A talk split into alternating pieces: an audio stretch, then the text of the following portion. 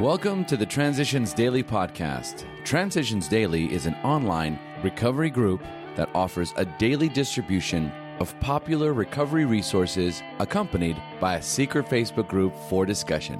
We hope you enjoy today's readings. This is Transitions Daily for November 19th, read by Shane R. from Vacaville, California, in the USA. AA Thoughts for the Day Commitment.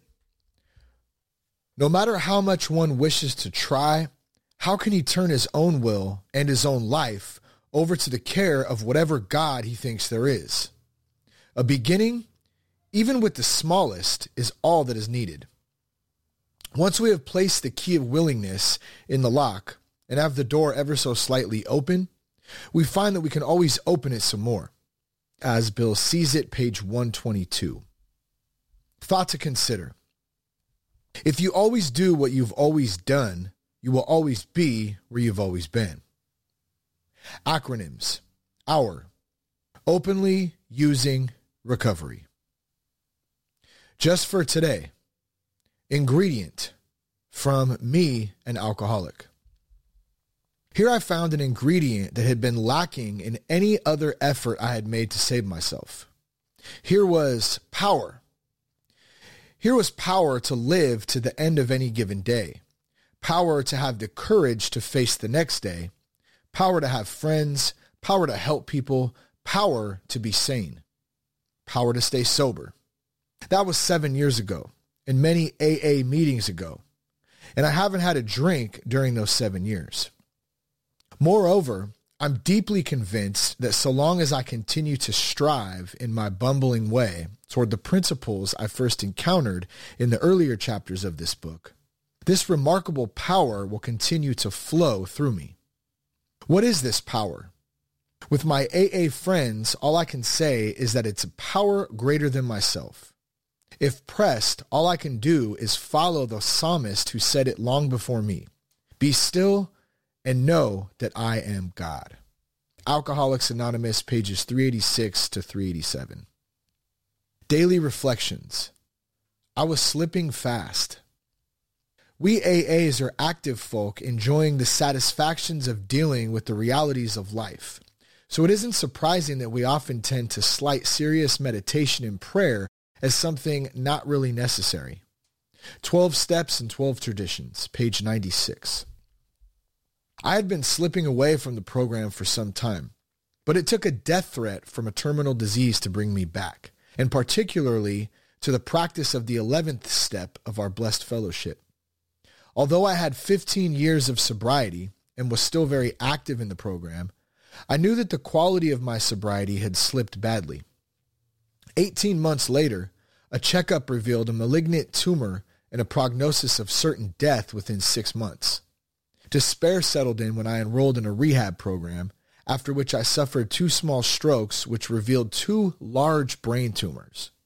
As I kept hitting new bottoms, I had to ask myself why this was happening to me. God allowed me to recognize my dishonesty and to become teachable again. Miracles began to happen. But primarily, I relearned the whole meaning of the 11th step. My physical condition has improved dramatically but my illness is minor compared to what I almost lost completely. As Bill sees it, groping toward God. More than most people, I think, alcoholics want to know who they are, what this life is about, whether they have a divine origin and an appointed destiny, and whether there is a system of cosmic justice and love. It is the experience of many of us in the early stages of drinking to feel that we have had a glimpse of the absolute and a heightened feeling of identification with the cosmos. While these glimpses and feelings doubtless have a validity, they are deformed and finally swept away in the chemical, spiritual, and emotional damage brought by the alcohol itself. In AA and in many religious approaches, alcoholics find a great deal more of what they merely glimpsed and felt while trying to grope their way toward God in alcohol. Letter 1960. Big Book quote God will constantly disclose more to you and to us. Ask him in your morning meditation what you can do each day for the man who is still sick. The answers will come if your own house is in order.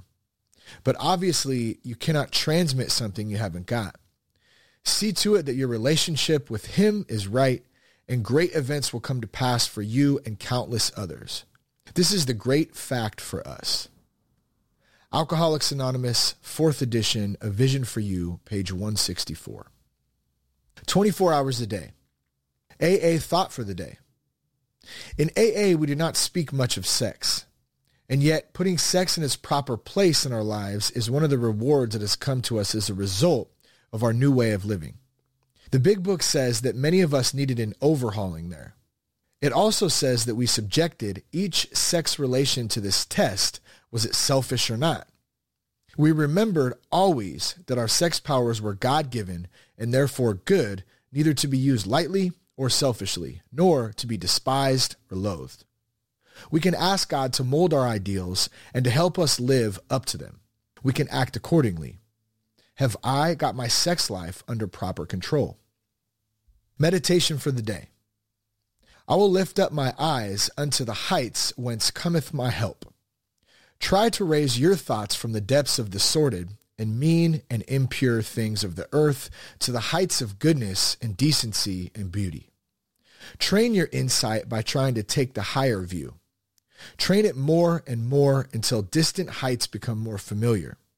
The heights of the Lord, whence cometh your help, will become nearer and dearer, and the false values of the earth will seem farther away.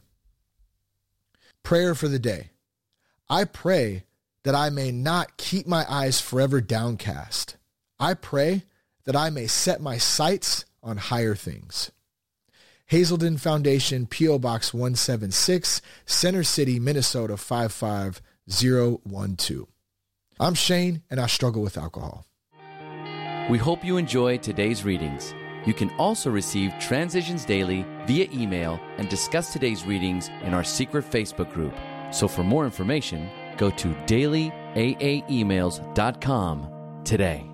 Other than the 24 hours a day reading, unless otherwise specified, all quotes copyright Alcoholics Anonymous World Services Inc. 1952, 1957, 1967, 1973, 1975, 1976, 1980, 1981, 1984, 1985, 1988, 1990, or 2001.